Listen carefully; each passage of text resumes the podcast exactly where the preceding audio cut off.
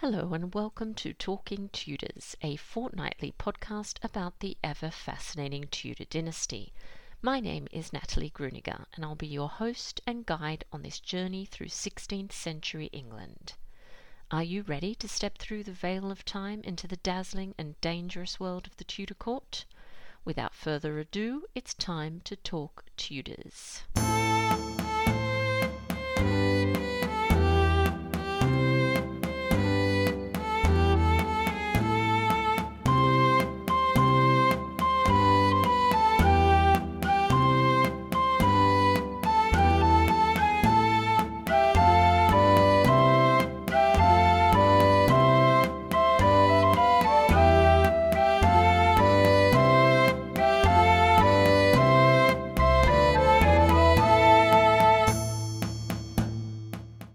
Everyone. Welcome back to Talking Tudors, episode 157. I'm your host, Natalie Grueninger, and I'm so glad that you could join me. As always, I'd like to start by acknowledging and thanking the wonderful listeners who continue to support this podcast via Podbean Patron, and extend a heartfelt thank you to everyone who's taken the time to rate and review the show. This really does make a difference. If you love Talking Tudors and never miss an episode, perhaps you'd consider becoming a Talking Tudors patron. Just click on the Be My Patron on Podbean badge on the homepage of my website, www.onthetudortrail.com, or click on the Be a Patron button on the Podbean app. Join the Talking Tudors patron family, and in addition to receiving lots of Tudor themed goodies, you'll be automatically entered into our patron only monthly giveaways. May's prize is a fabulous Anne Boleyn themed gift bundle. A huge thank you to Dr. Owen Emerson, Sandra Vasoli, Sarah Morris, Lucy Churchill, and Catherine Holman for contributing to this prize. All patrons are also eligible to attend monthly Talking Tudors live talks, which take place on Zoom.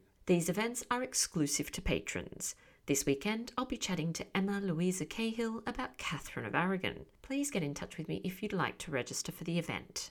In other exciting news, if you've always been fascinated by the life and times of Anne Boleyn and have dreamed of learning from leading Boleyn experts, including Dr. Owen Emerson and Professor Suzannah Lipscomb, I invite you to join 365 Days with Anne Boleyn, a year long online journey of learning and discovery that I'll be leading in 2023. You'll find a full list of what's included and all other details on my website. I do hope you'll consider joining us on this unique and immersive learning experience. Now, on to today's episode. I'm delighted that joining me on the show to talk about Elizabeth I and her mother's memory is Jack Beazley. Jack is a postgraduate in Heritage and Queenship Studies from Queen Mary University of London and Historic Royal Palaces. Jack's BA dissertation focused on the memory of Anne Boleyn in the reign of Elizabeth I, for which he won the King Alfred Prize for Best Performance in History 2019. His MA dissertation, meanwhile, focused on the impact of Scottish civic nationalism on gendered heritage interpretation in Scotland. Jack is now in his first year of studying for a PhD in the 16th century sexuality, looking at how the Tudors viewed homosexuality and evidence for same sex relationships amongst the Tudor elite. Our conversation is coming up straight after this short musical interlude. What you're about to hear is 16 year old Rose Byers' first single called The Lament of Anne Boleyn. It's written and performed by Rose Byers and accompanied by Aaron Jones.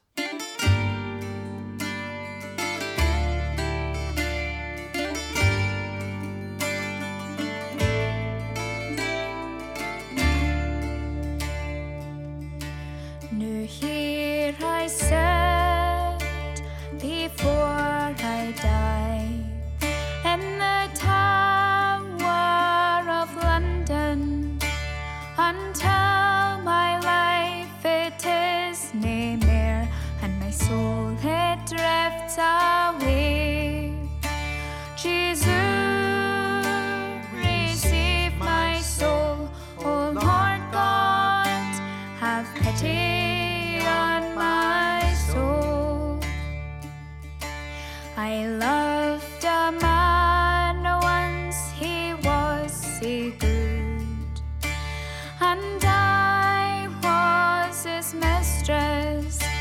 He took me into his loving arms, and he vowed I'd be his bride. Jesus, receive my soul, O Lord God, have pity.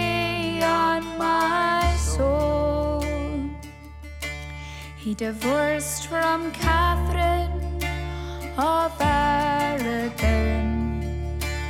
outraging the church. We were married, and I became his queen and gave birth to our daughter. Jesus,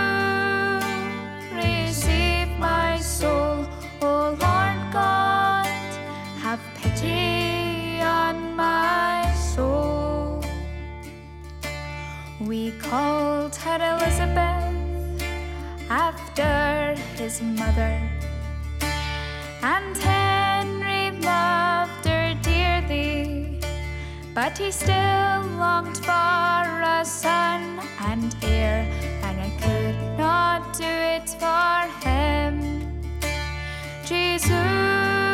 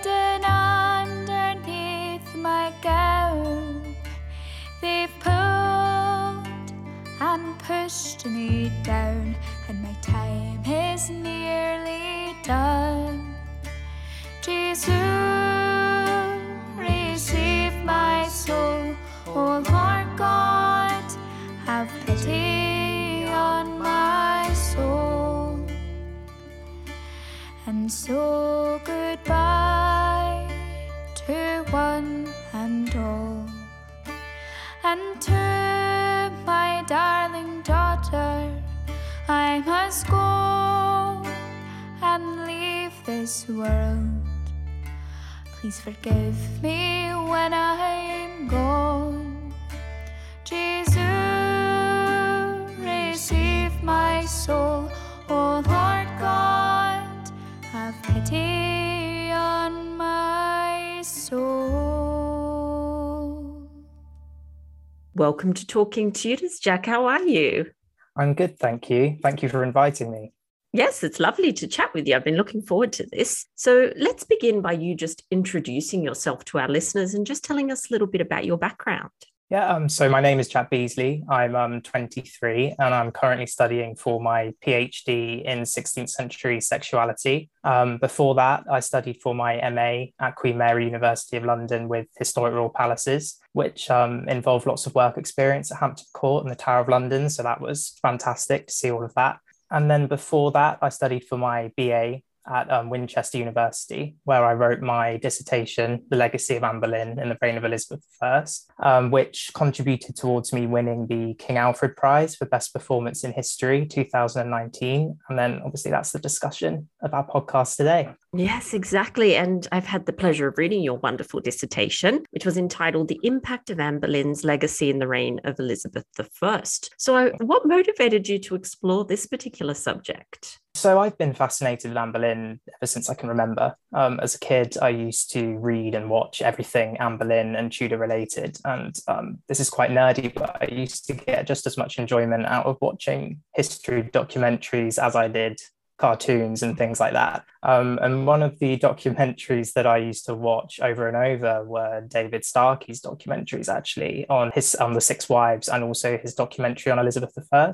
And in the first episode um, of his Elizabeth I documentary, he says that Elizabeth airbrushed Anne from her memory. And even as a kid, something seemed odd about this and it just made me want to find out more. So in that sense the seed was sown at a very early age that if i went to university this was something that i definitely wanted to look more into. Let's dive into the the topic i suppose. What mm. immediate impact did anne boleyn's execution have on the young elizabeth I think to better understand this, we need to actually know what Elizabeth's um, life was like whilst Anne was still alive. So, obviously, Elizabeth was born on the 7th of September, 1533, and a big deal has usually been made out that her birth was a huge disappointment. I think one historian said that she was the most, her birth was the most unwelcome royal birth in royal history. And I don't actually buy into this. Um, as Anne had shown that she was capable of bearing healthy children with Elizabeth's birth. And at this point, there was no reason to suggest that she couldn't then go on and have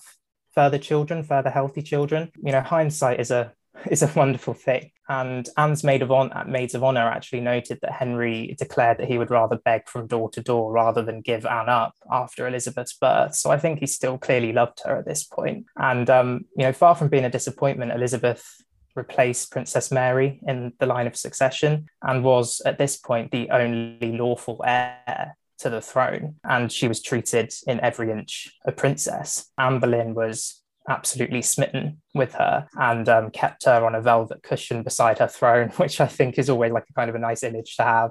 Elizabeth's household um, actually cost Henry £2,000 a year up until March 1535, which was twice the expenditure of Princess Mary's household before she had been declared illegitimate. So things weren't as bad as historians have made out, I don't think. And as far as this little girl was concerned, you know, she had an exp- extremely privileged, happy, and secure early life. But obviously, all of this came crashing down with Anne's execution on the 19th of May, 1536, just two days before um, Anne and Henry's marriage had been declared invalid um, on the grounds that Henry had had a previous sexual relationship with Mary Boleyn, who was Anne Boleyn's sister. And the fact that Anne had also been accused of sleeping with her own brother, George Boleyn, there was this sort of double charge of incest against Elizabeth. And this followed her for the rest of her life and she was formally declared illegitimate on the 8th of June, which demoted her to the Lady Elizabeth rather than Princess Elizabeth. And with this reduction of status, naturally came a decline in the size of her household, and the exquisite clothing which Anne Boleyn had provided for her came to a standstill.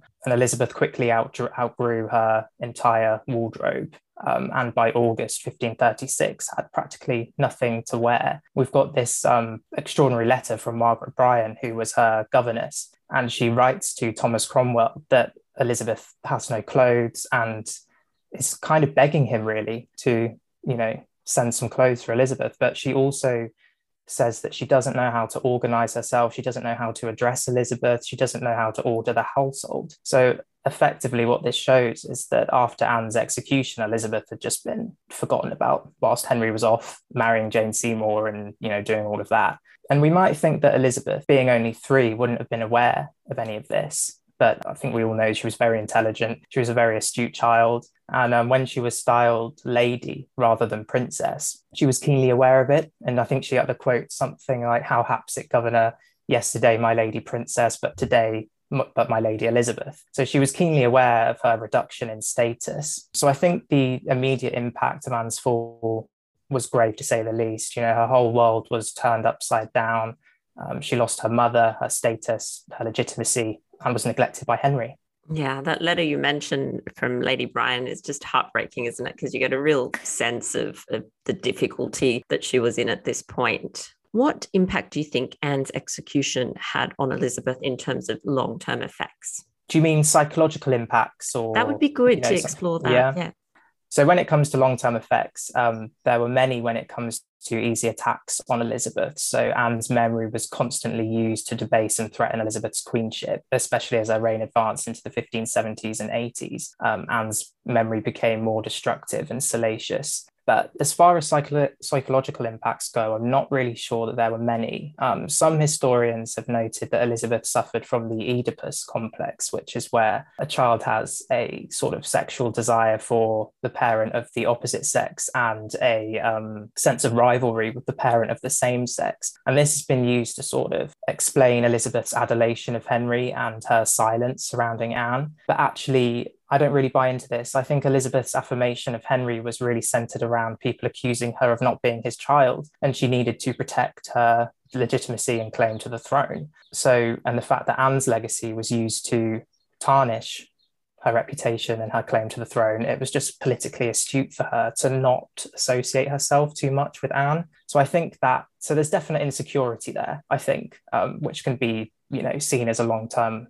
a psychological long term effect of Anne's execution um secure uh, insecurity around her legitimacy. I think also her refusal and I think fear of marriage stems from Anne's execution. I think it showed to Elizabeth that marriage could be dangerous for women rather than being a um, source of protection as it was made out to be. Um, and I think this was really sort of nailed to the mast with um, um, with uh, Catherine Howard's execution in 1542. Elizabeth was only eight um, at this point, and she confided in Robert Dudley, Earl of Leicester, her great favourite later on, that she would never marry. So I think the seeds were sown for Elizabeth that marriage was dangerous as a young child, and then with Catherine Howard's execution, it was really nailed home. So we've got insecurity there and a fear of marriage, which I think stems from Anne Boleyn's execution. I think that's as far as it goes with psychological effects. And in terms of Elizabeth's feelings towards her mother, we have, you know, a mm. variety of opinions here when it comes to what people think Elizabeth thought of her mother. What did you find during your research? Yeah, so I think Elizabeth's feelings towards Anne are difficult to unravel, really, as she never spoke publicly on the issue. Um, so what we need to do, I think, is look for her actions rather than her words. And I think in this case, they really do speak louder than words. Firstly, I think it's important to say that contrary to popular belief, Elizabeth did actually speak about Anne. Um, historians have often said that she never mentioned her, but we have this report from the Venetian ambassador in 1557, um, so the penultimate year of Queen Mary's reign, which refutes this. And he comments that Elizabeth did not view herself as inferior to Queen Mary and didn't believe herself less legitimate, um, alleging in her own favour that her mother would never cohabit with the king unless by way of marriage with the authority of the church. And what's important here is that he's not referring to a particular occurrence in his report or a personal discussion with Elizabeth. He's actually recording what he's heard around the court. And he says that Elizabeth alleges in her favor. And this is me- meaning that she speaks of this, not she said this. So it's plausible that he's referring to multiple occasions where Elizabeth actually spoke out in defense of Anne and her legitimacy you know, it's true that this was to defend her claim to the throne, but the fact that she is openly invoking the subject of Anne at Mary's court is dangerous because Mary hated Anne and actually wanted to oust Elizabeth from the succession um, due to characteristics in which Elizabeth resembled Anne. So the fact that she's talking about Anne openly at Mary's court could equally sabotage her rights to the succession the fact that she's doing this, I think, shows that she genuinely believes in Anne's and Henry's the legality of their marriage and also in Anne's chastity. So I think that's really important. But when Elizabeth became queen, this is where we see subtle references to her belief in Anne's innocence and legitimacy and all of that. So when she became queen, she used Anne's heraldic badge of the white falcon, which originated from the heraldic crest of the Butlers. Anne's father, Thomas Boleyn, was later recognised as the Butler heir in 1529, and Anne adopted the badge as her own um, upon her marriage to Henry that added numerous royal symbols related to her newfound royal status. And it was used really heavily in the propaganda and sort of symbolism of Anne's coronation in 1533 to symbolise that she was carrying the heir that would bring peace and stability to England. And she was, of course, visibly pregnant with Elizabeth um, at this point. And Elizabeth, being this sort of you know, master of iconography and symbolism, would have been aware of the connotations that the badge conveyed. So, by continuing to use it, Elizabeth was expressing her mother's legitimacy as Henry's queen. Um, so far, so you know, far from being ashamed of her, she's actually tactfully using Anne's symbols to reinforce her own legitimacy and therefore Anne's legitimacy too. And Elizabeth was also known to promote close Boleyn relatives and have a close relationship with them. For example, Mary Boleyn's children, Catherine and Henry Carey, were Elizabeth's uh, maternal first cousins and perhaps even her half siblings, but that's another subject, I think. Um, and the bond between these Elizabeth and her cousins was evident even before her accession. But once she was queen, it became plainly obvious. Catherine was made chief lady of the bedchamber, and Henry was made Baron Hunsdon. And um, Elizabeth's language in her letters to Catherine and Henry were also informal and affectionate. Um, she referred to Henry as my Harry, for example. And this favour also extended then on to Catherine and Henry's children. Um, so Henry's daughter, another Catherine Carey, was made First Lady of the Bedchamber in 1572 and died shortly before Elizabeth in 1603. And this is really important because um, contemporaries noted that Elizabeth was so grief stricken at this loss that it actually hastened her own death a few months later. So they obviously enjoyed this really close bond. And Francis Walsingham even noted that this family connection in blood, when talking about Henry Carey, that it does somewhat prevail. So he's saying there that, you know, they held great influence based on their relation, on their Boleyn heritage. Um, and this affection for her Carey cousins was also extended to lesser Boleyn relatives who were promoted really far beyond their stations due only to the fact that they were related to Anne Boleyn. And this flurry of favours didn't solely apply to those who were related to Anne, um, but also to those who had just been associated with her during her lifetime. So Matthew Parker, for example, had been Anne's chaplain. Elizabeth appointed her him, sorry, his um, her first Archbishop of Canterbury in 1559, which he only consented to in consideration of his former relationship with Anne. And this recognition didn't go unnoticed amongst contemporaries because other men began to draw Elizabeth's awareness to the fact that they had held close connections to Anne in hopes of advancement. So not only did Elizabeth enjoy, you know, these close relationships with her Boleyn relatives, but others were also brazen enough to draw on their connections with Anne in hopes of being promoted. Um, so I think these are really clear indications that she felt positively about Anne. But of course, I think the most striking piece of evidence is the Chequers ring. And this was commissioned in 15 around 1575. And it's a locket ring which contains two miniature portraits, one of Elizabeth and one of a woman who many historians believe is Anne. Some have challenged this and actually suggested that it's Catherine Parr, I think the likeness is uncanny to descriptions of Anne's appearance and does resemble her, the, the few portraits that we have of her. But more importantly, there's an image of a phoenix painted on the enamel on the underside of the bezel. And the 1570s was a period of much Protestant veneration towards Anne, where she was commonly portrayed as a phoenix who created Elizabeth from her ashes. And Elizabeth was also known to make use of the symbolism of the phoenix bird. You know, we've got the phoenix portrait, for example. So I think this inclusion of the phoenix is the strongest piece of evidence for me, which points to the locket ring being a portrait of Anne, which means that Elizabeth kept a private portrait of her mother on her finger for nearly 30 years, which I think speaks louder than any words on her feelings towards Anne. Definitely doesn't sound like she airbrushed her out of her life, does it? That no, it doesn't. that's very strong evidence. And the other, the other little piece of evidence that I love is that, of course, Anne was recognised at Elizabeth's coronation. One of the first pageants had. Yeah. I, I still don't know if it was an image of Anne or if there were actors playing. That's not quite clear from the contemporary record, mm. but there was definitely Anne and her falcon badge there present at the Yeah. coronation for all to see. So I think that really did give people permission, I suppose, to now Mhm. you know talk about her again and and Yeah. remember her which is really lovely so um how was anne portrayed by protestant scholars and maybe if you can also tell us what you think their motivation was so obviously i'm talking now about during elizabeth's reign So, with Elizabeth's accession, a bill was passed in 1559 that proclaimed that any record or sentence that was repugnant towards Anne was now void. And this is really important because it means that for the first time in 23 years, people could actually openly speak positively and write positively about Anne. So, Protestant authors began this sort of ar- arduous task of dismantling Anne's, this construct of Anne's whoredom and illegality, in order to construct this image of an idealized saintly queen. Um, and Protestant writings can be split into two periods of Elizabeth's reign, both of which had different objectives. So, upon Elizabeth's accession in um, 1558, there was uncertainty surrounding which religious policy she would favour. So, early writings championed Anne as the inaugurator of the English Reformation in order to prompt Elizabeth towards a Protestant policy.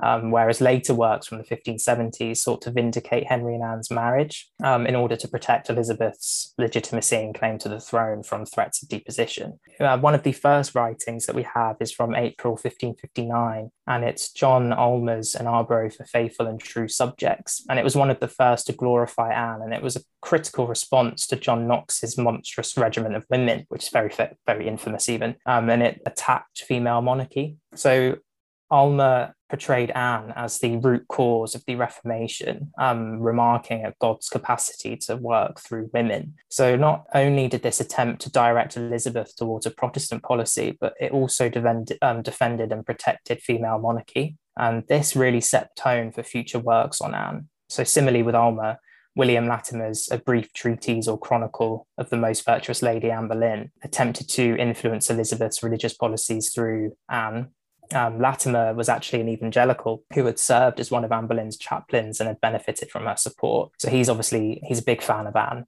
and this shows in um, in his writings. Um, he tactfully began his chronicle on the date of Anne's recognition as queen, so removing the intricacy and um, scandal really that's of her rise to the throne. So he actually he presents her as the sort of antithesis of the popular view of her as a capricious and you know sort of provocative temptress. Um, in contrast, she's presented as a solemn epitome of female virtue. She oversees the stern morality of her household. She's charitable, pious, and a protector and advocate for Protestants. And so she is this archetypal Protestant queen. And um, Latimer urges Elizabeth to follow in um, Anne's example. So subsequent works on Anne followed this premise of presenting her as a champion of Protestantism. But like I said, they then move into defending the validity of Henry and Anne's marriage. And this is due to the fact that in 1570, Pope Pius V released a bull of excommunication against Elizabeth, while conspiracies such as the Ridolfi plot of 1571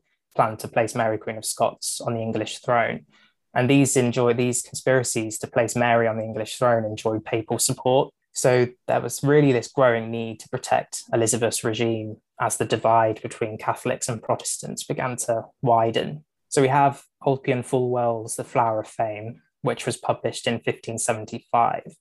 And this was a piece of pro Tudor propaganda, which included verse poetry on a selection of Henry VIII's queens. And um, Fulwell included two poems on Anne in this collection, which both reinforced her legality as Henry's wife, but also addressed the controversial subject of her death. And I think this is the first time where she's presented as a phoenix. So obviously, being a mythical bird that can, um, that regenerates from its own cinders, it's the phoenix is associated with immortality and longevity. So what Fulwell's doing here is proposing that Anne continue to live on through Elizabeth. Fulwell's Anne is comparable to a religious prophet whose beauty and intellect and piety reflected the ideal of queenship. And obviously, by reimagining Anne as a phoenix, he's um, by association conferring these qualities onto Elizabeth. The bravest and my favorite, actually, of Protestant writings on Anne was John Bridges' Supremacy of Christian Princes. And this was published in 1573. And it went so far as to attack Henry and Catherine of Aragon's marriage, therefore, actually claiming that Catherine was never Henry's legal wife, which means that Anne was his first legal wife, and therefore that Elizabeth was Henry's first legitimate heir. And what I like about it is that Bridges scrutinizes Henry's accountability for Anne's downfall, which I just think was incredibly brave to do.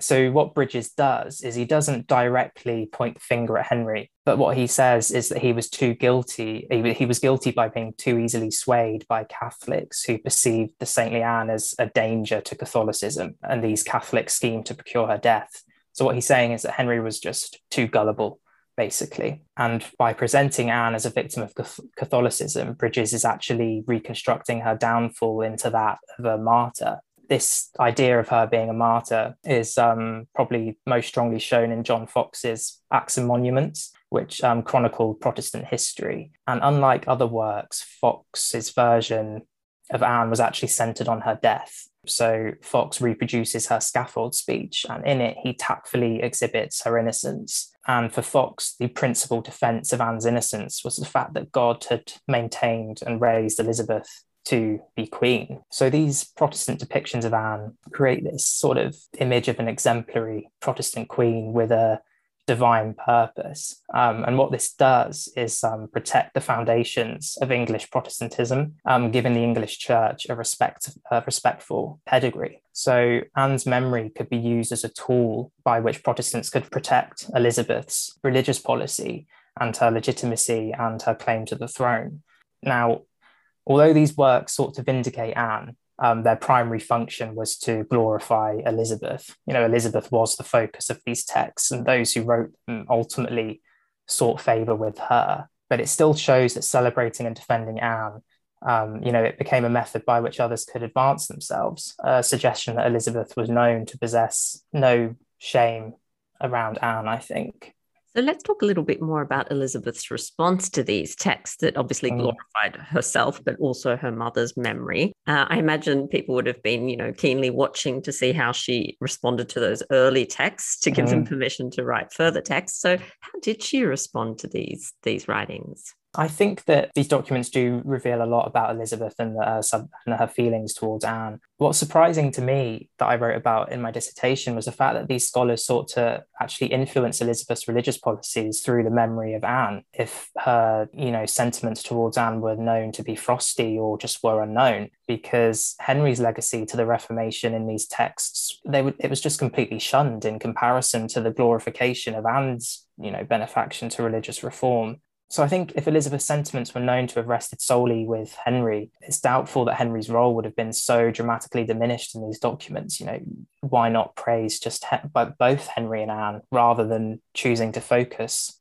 you know, solely on Anne? And Elizabeth obviously responded well to these documents because Aylmer 7, um, while Latimer became Elizabeth's chaplain and clerk of her closet, as well as Canon of Westminster and Dean of Peterborough. So they were promoted. So their works were obviously well received by Elizabeth. And I think what this shows is that she adhered to this Protestant view of Anne as being, you know, lawful, legitimate, and innocent, and her benefaction to Protestantism. So I think that Elizabeth had similar views as these authors regarding Anne. Absolutely. And now it wasn't only the Protestants, was it, that were using Anne's memory as a tool in order to advance, you know, their religious beliefs. So how did the Catholics depict Anne and how did they use her legacy to to really attack Elizabeth? This is um it's it's really interesting. Um so, as Elizabeth's reign advanced, the toleration which she afforded English Catholics became foiled with the accession of Pope Pius V in 1566 and the arrival of Mary, Queen of Scots, in 1568. The Northern Rebellion of 1569 was the first conspiracy to replace Elizabeth with Mary, and this was supported with papal money. And um, Pope Pius V issued the reigning on high papal bull in 1570, which excommunicated Elizabeth, and this was renewed twice under Pope Gregory XIII and Sixtus V. And as a result of this, England was forced into this defensive position against Catholicism. And then, as a result of this, Catholic publications began to emerge, which undermined Elizabeth's rule, with Anne being the principal method um, by which this was achieved. And the picture of Anne that emerged in these works became increasingly, you know, grotesque and depraved in order to better attack Elizabeth's Protestant monarchy. And um, it's unfortunate, really, that these conceptions of Anne have lasted, which I'll talk about um, in a second. But um, one of the first to attack Elizabeth through the memory of Anne was Nicholas Harpsfield's treatise on the pretended divorce between Henry VIII and Catherine of Aragon. The fact is that these Catholics were given all of the sort of material that they needed because Anne was accused of such depraved crime. So they were given all, they just had all of this material at their disposal. Um, so Harpsfield plays on memories of Anne's trial, which allows him to accuse her of premarital sex, for example, with Thomas Wyatt. It's actually quite extraordinary. He notes that Wyatt actually went up to Henry VIII and said to him, um, directly that you shouldn't marry Anne because I've had a previous sexual relationship with her and she's known to be so loose and base I just can't see that being true.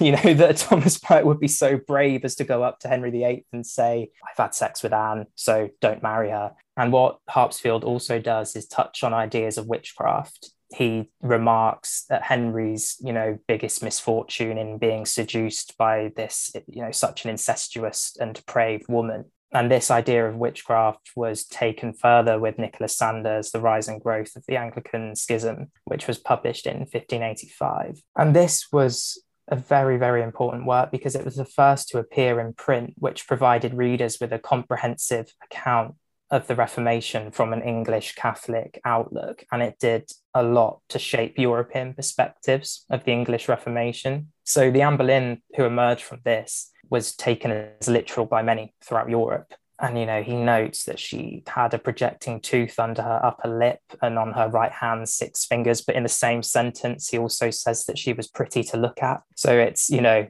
very, very contradictory. He also then plays on ideas of witchcraft. These were all obviously playing on images, 16th century images of, of, of witches. But what he does, which I think is the most craziest thing, really, is that he says that um, Anne was Henry's own daughter. So he notes that Elizabeth Boleyn, who was Anne's mother, had actually been a mistress of Henry VIII, and that Anne couldn't have been Thomas Boleyn's daughter because he was away in France when Anne was conceived. Completely not true. so actually, he's saying here that Henry is um, having, you know, relations with his own daughter, which means that Elizabeth is also extremely incestuous. And he really plays on this by saying that Anne's last miscarriage was a shapeless mass of flesh. And that's, you know, this sixth finger reference and the her last miscarriage being a deformed fetus. These are the, this is the first time that these came up. And unfortunately, it has sort of creeped into the intellectual framework which surrounds Anne and has lasted until now. And Sanders' principal aim in writing this was to depict the Reformation in the most abhorrent light possible and to tarnish Elizabeth's queenship. And his, you know, his attacks were designed to taint Elizabeth's bloodline and bring her queenship into doubt you know, he identifies Anne's body as this sort of grotesque productive system which produced um, deformed children, you know, as a, as a result of her sexual corruption, witchcraft, and heresy. And importantly, the witchcraft was believed to be hereditary. So what he's doing here is actually inferring that Elizabeth could have inherited these, you know, witchcraft as well. And Sa- Sanders slants quickly found their way into far reaching documents um, during the year of the Spanish Armada. And these documents were created to incite rebellion and depose Elizabeth. Um, and it was really a testament, I think, to how Anne's memory could be used on this sort of global scale against Elizabeth. So Pope Sixtus um, V, uh, he renewed the reigning on high papal bull in a declaration of the sentence and deposition of Elizabeth. And in this, all English and Irish subjects were released from their obedience to her. And um, he also supports the assassination of Elizabeth. And the method by which he attempted to achieve this was through listing Elizabeth's inadequate, inadequacies as a monarch. And Anne Boleyn features as the second cause of Elizabeth's excommunication and was used to justify her assassination. So at this point, Elizabeth is deserving of death for simply being the daughter of Anne Boleyn. And this was reinforced in William Allen's um, an admonition to the nobility and people of England and Ireland. Um, and this was again devised in 1588 and supported the Pope's sentence, but listed Elizabeth's parentage as the principal reason for her inadequ- inadequacy as queen. And Allen returns to the subject of Anne, reiterating Elizabeth's illegitimacy and reminding readers of the reasons why Anne was executed. So, back to one of the earlier questions, you know, the long term effects of Anne's execution were lasted until 1588, you know, it, it was big. I'm glad that you mentioned that, of course, these are the first time that we're hearing these stories that Nicholas Sanders is putting out there, like the deformed fetus story and the sixth finger. And, yeah. and the, the description that he gives of Anne always makes me laugh because it is so contradictory, yeah. as you said. And uh, he also, I think, from memory, mentions that she has a deformity around her chin, which yeah, interestingly has mm. come up. I've seen people kind of affirm this in in modern histories of her, and I always think, no, that comes yeah. way later, and you know, there's no there's no contemporary evidence to suggest anything like that. So it's interesting yeah. how it does seep into kind of popular consciousness or something like that. And it's because of how popular the work was at the time that it was taken as literal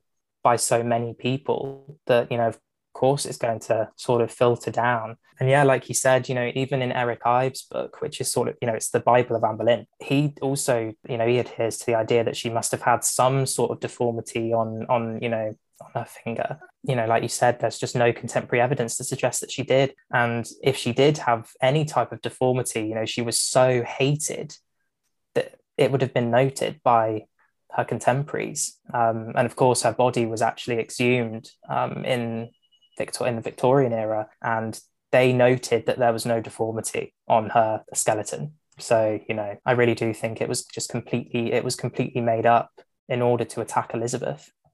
Yeah, absolutely. And I think we also have Nicholas Sanders to thank for her having black hair that we've all sort of just come to assume that her hair was, you know, her hair was probably Auburnish, I, I think. Mm but the fact you know he was trying to paint the picture of a witch as you say and and the black hair and the protruding tooth and all this but yeah. i don't think i've seen any other contemporary evidence to say that anne's hair was black no i i haven't either um she, i've seen that she you know had black eyes but contemporaries you know noted that she wasn't the handsomest woman in the world. I think that was one one one um, description of her. But you know, I, I, think how she hooked Henry was through her intellect, really and the fact that she argued with him, you know.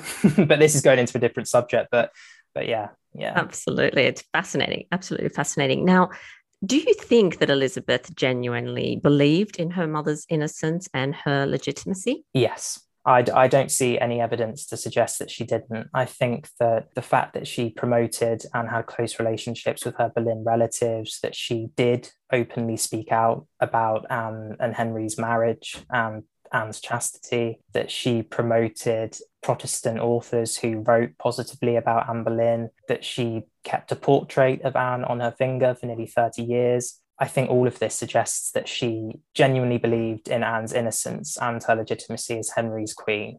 Well, I completely agree with you, Jack. So there you go.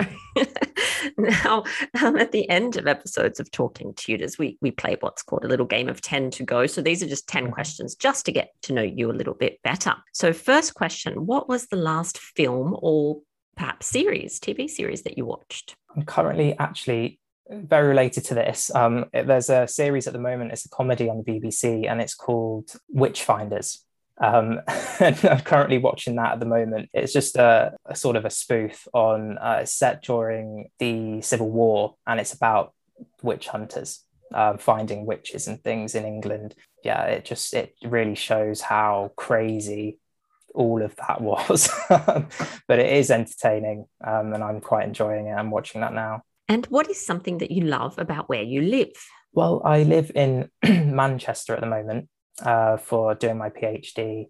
It's just such a sort of young, vibrant, vibrant city. I've lived in London too, and I refer to it Manchester as sort of a miniature version of London, without the hustle and bustle, but still being a you know sort of you know this young, vibrant city. And yeah, I, I just I just love it there. Love going. There's lots lots of places to you know go and eat and um, go out for drinks and things like that. It's just um, a very very trendy city, I think.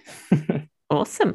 And when you're not studying and you know delving into the archives, what do you like to do to relax and unwind? I think going to the gym a few times a week helps decompress. Um, going on long walks, which is one downside I think to actually living in Manchester, is the fact that there's not really many walks that you can do around. Um, so you have to go out of Manchester in order to go on some country walks. But try and do that once a week. And also, I think a glass of wine on a Friday or a Saturday night that sounds good. And what was a favorite childhood book or, or perhaps a childhood toy? I would say I used to have a Roald Dahl collection and um, I used to love all of his books really. And my favorites were James and the Giant Peach and also I think a lesser known one called The Twits. Oh, um, yes, I love the Twits. yeah. Um, so yeah, I would, I would have to say those two. Yeah, yeah and my favorite childhood toy, I had you know the old fashioned game boys which yes. you know just r- massive bricks flip up yeah. yeah i used to play on that constantly what's a new skill that you would like to learn I would like to get better at reading contemporary documents, I think, actually without translations side to side. Yeah. And there are actually courses, I think, at my university currently where I can do that. And I think that's something that I'm definitely going to do um, during my PhD. Yeah, fantastic. There's actually some good ones online too that um that I have found when I've been searching yeah. for them. So if anyone's interested, anyone listening, I might put some links to those on the show notes actually.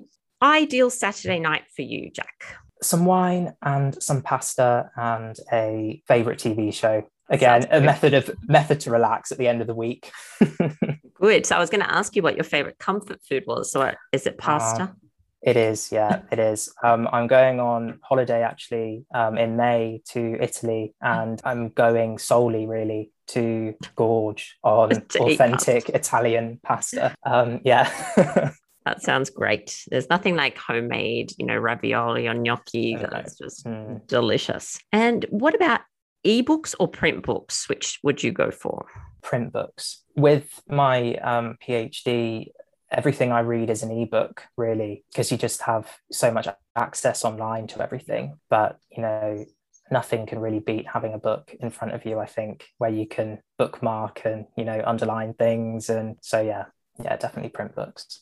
Absolutely. The Kindles are good, aren't they? Or the e readers when you go on holiday and you don't want to obviously mm. carry lots of books. But yeah, as you say, there's nothing like a an actual book at the end of the day, you know, holding it. It's yeah. fantastic. Uh, what about a person? It can be a contemporary person or someone from history, just someone that inspires you and maybe why they inspire you.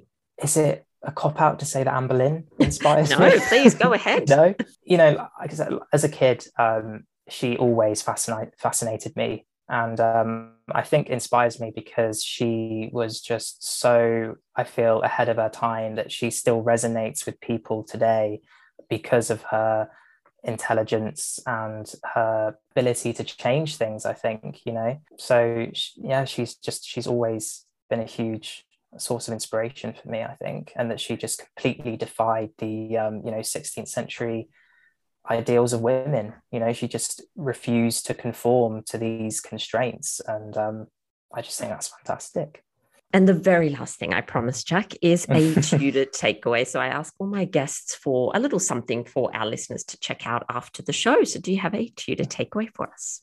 Yeah, so I um, contribute towards writing for um, Teen Queens, it's called, and it's a sort of educational blog and uh, educational social media posts on Twitter and Instagram.